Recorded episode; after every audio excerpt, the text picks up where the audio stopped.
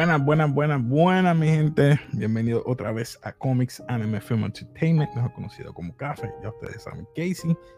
Eh, sí, estuve desaparecido un par de días, pero hey, volvimos 2020-2023. 2023 volvimos, así que nada, vamos a estar hablando hoy de otra peliculita, otro videíto. Eh, dije que este año iba a comenzar con películas diferentes fuera de él, para ser más versátil en películas diferente, no sea solamente realmente cultura popular. Así que empezamos este año y dije, pues vamos a ver qué hay en Netflix.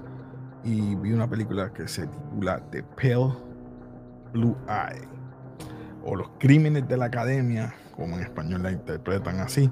Así que esta película es de Christian Bale, de, una novela bajo el mismo nombre del 2003. Esta película ¿Qué puedo decir de esta película? La película es más bien una investigación en los 1830 eh, en West Point, de una academia militar, de ciertos eh, asesinatos, eh, ¿verdad? Y está este caballero detective de nombre Augustus Landor. déjame ponerle aquí y perdón Voy a poner por aquí rapidito. Sí. Vamos a ver aquí. Aquí. Tenemos a Christian Bell como Augustus Landor, Harry Melling como el cadete, el cadete Edgar Allan Poe, que hizo un tremendo trabajo, es lo único que puedo decir. Simon McBurney de Capitán Hitchcock, tenemos Timothy Spall, no sé si se acuerdan de él. Creo que él salió en The Last Samurai como intérprete, como el superintendente Taylor. Tenemos Toby Jones, eh, sola, me acuerda Capitán América. Dr. Daniels Marquis, Harry Lati, eh, el cadete Artemus Marquis como el hijo de él. Eh, tenemos a Fred Heschinger como el cadete Randolph Ballinger. Tenemos a Joey Brooks como el cadete Stoddard.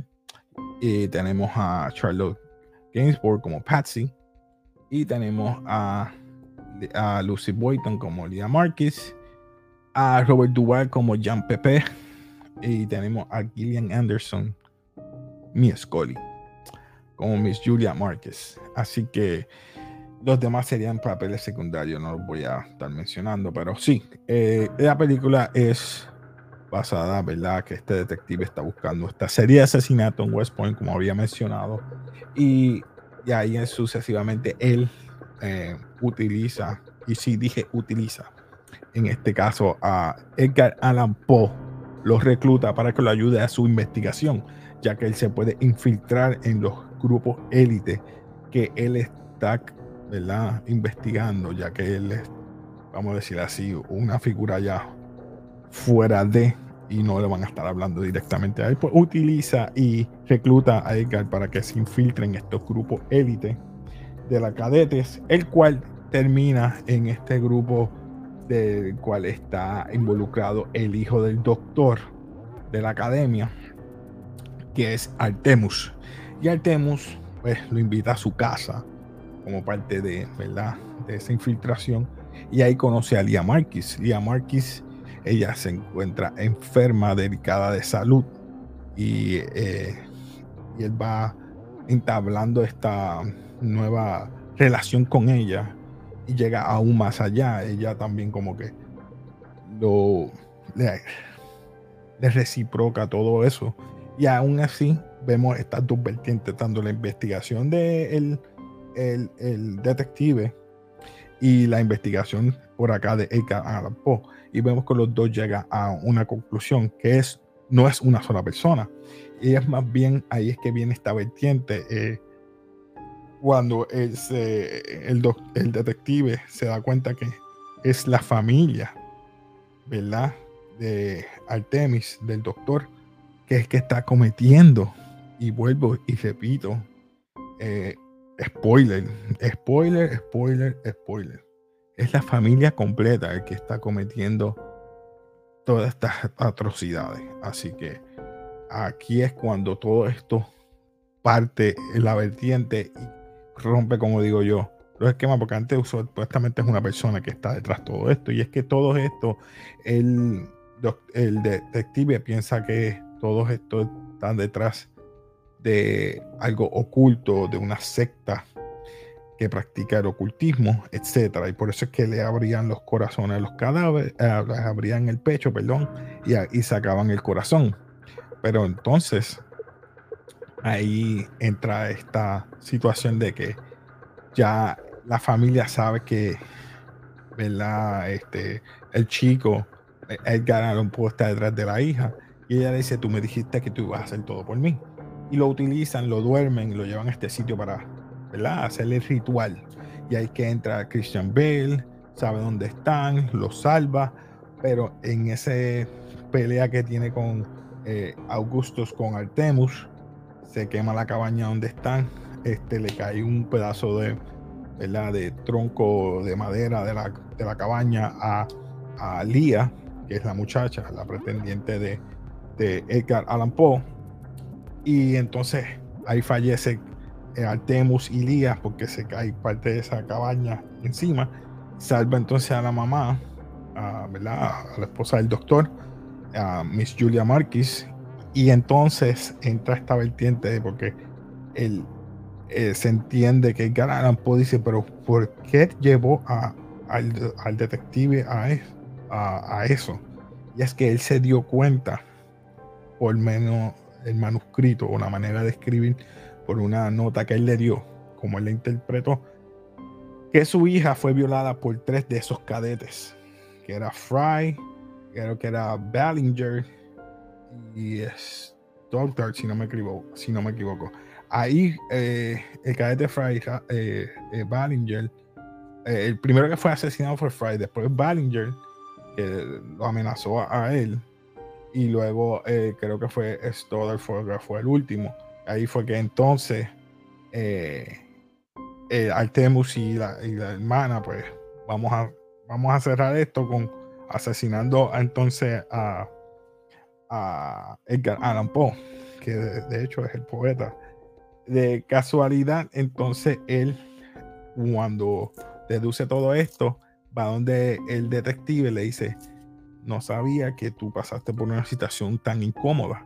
Y la situación incómoda, y vuelvo y repito, y spoiler, es que Edgar, eh, mejor dicho, perdón, el detective Artemus, eh, pasó por la vicisitud de que su hija fue violada por estos tres cadetes.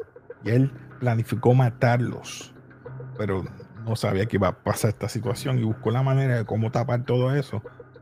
Y con todo y eso, se dio a la luz gracias a Edgar Allan Poe.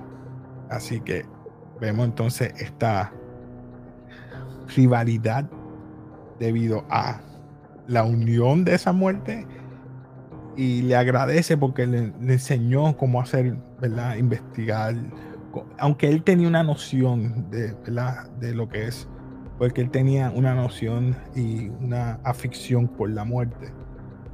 Eh, lo enseñó a hacer muchas de estas cosas.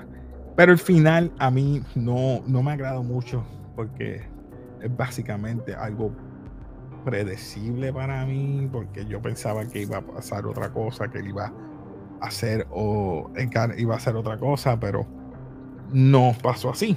Parece que él decidió hacer lo mismo que su hija, ¿verdad? Y es cometer suicidio en eh, tirándose a un precipicio. So, eh, vamos entonces a graduar la película. La película, ¿qué puedo decir?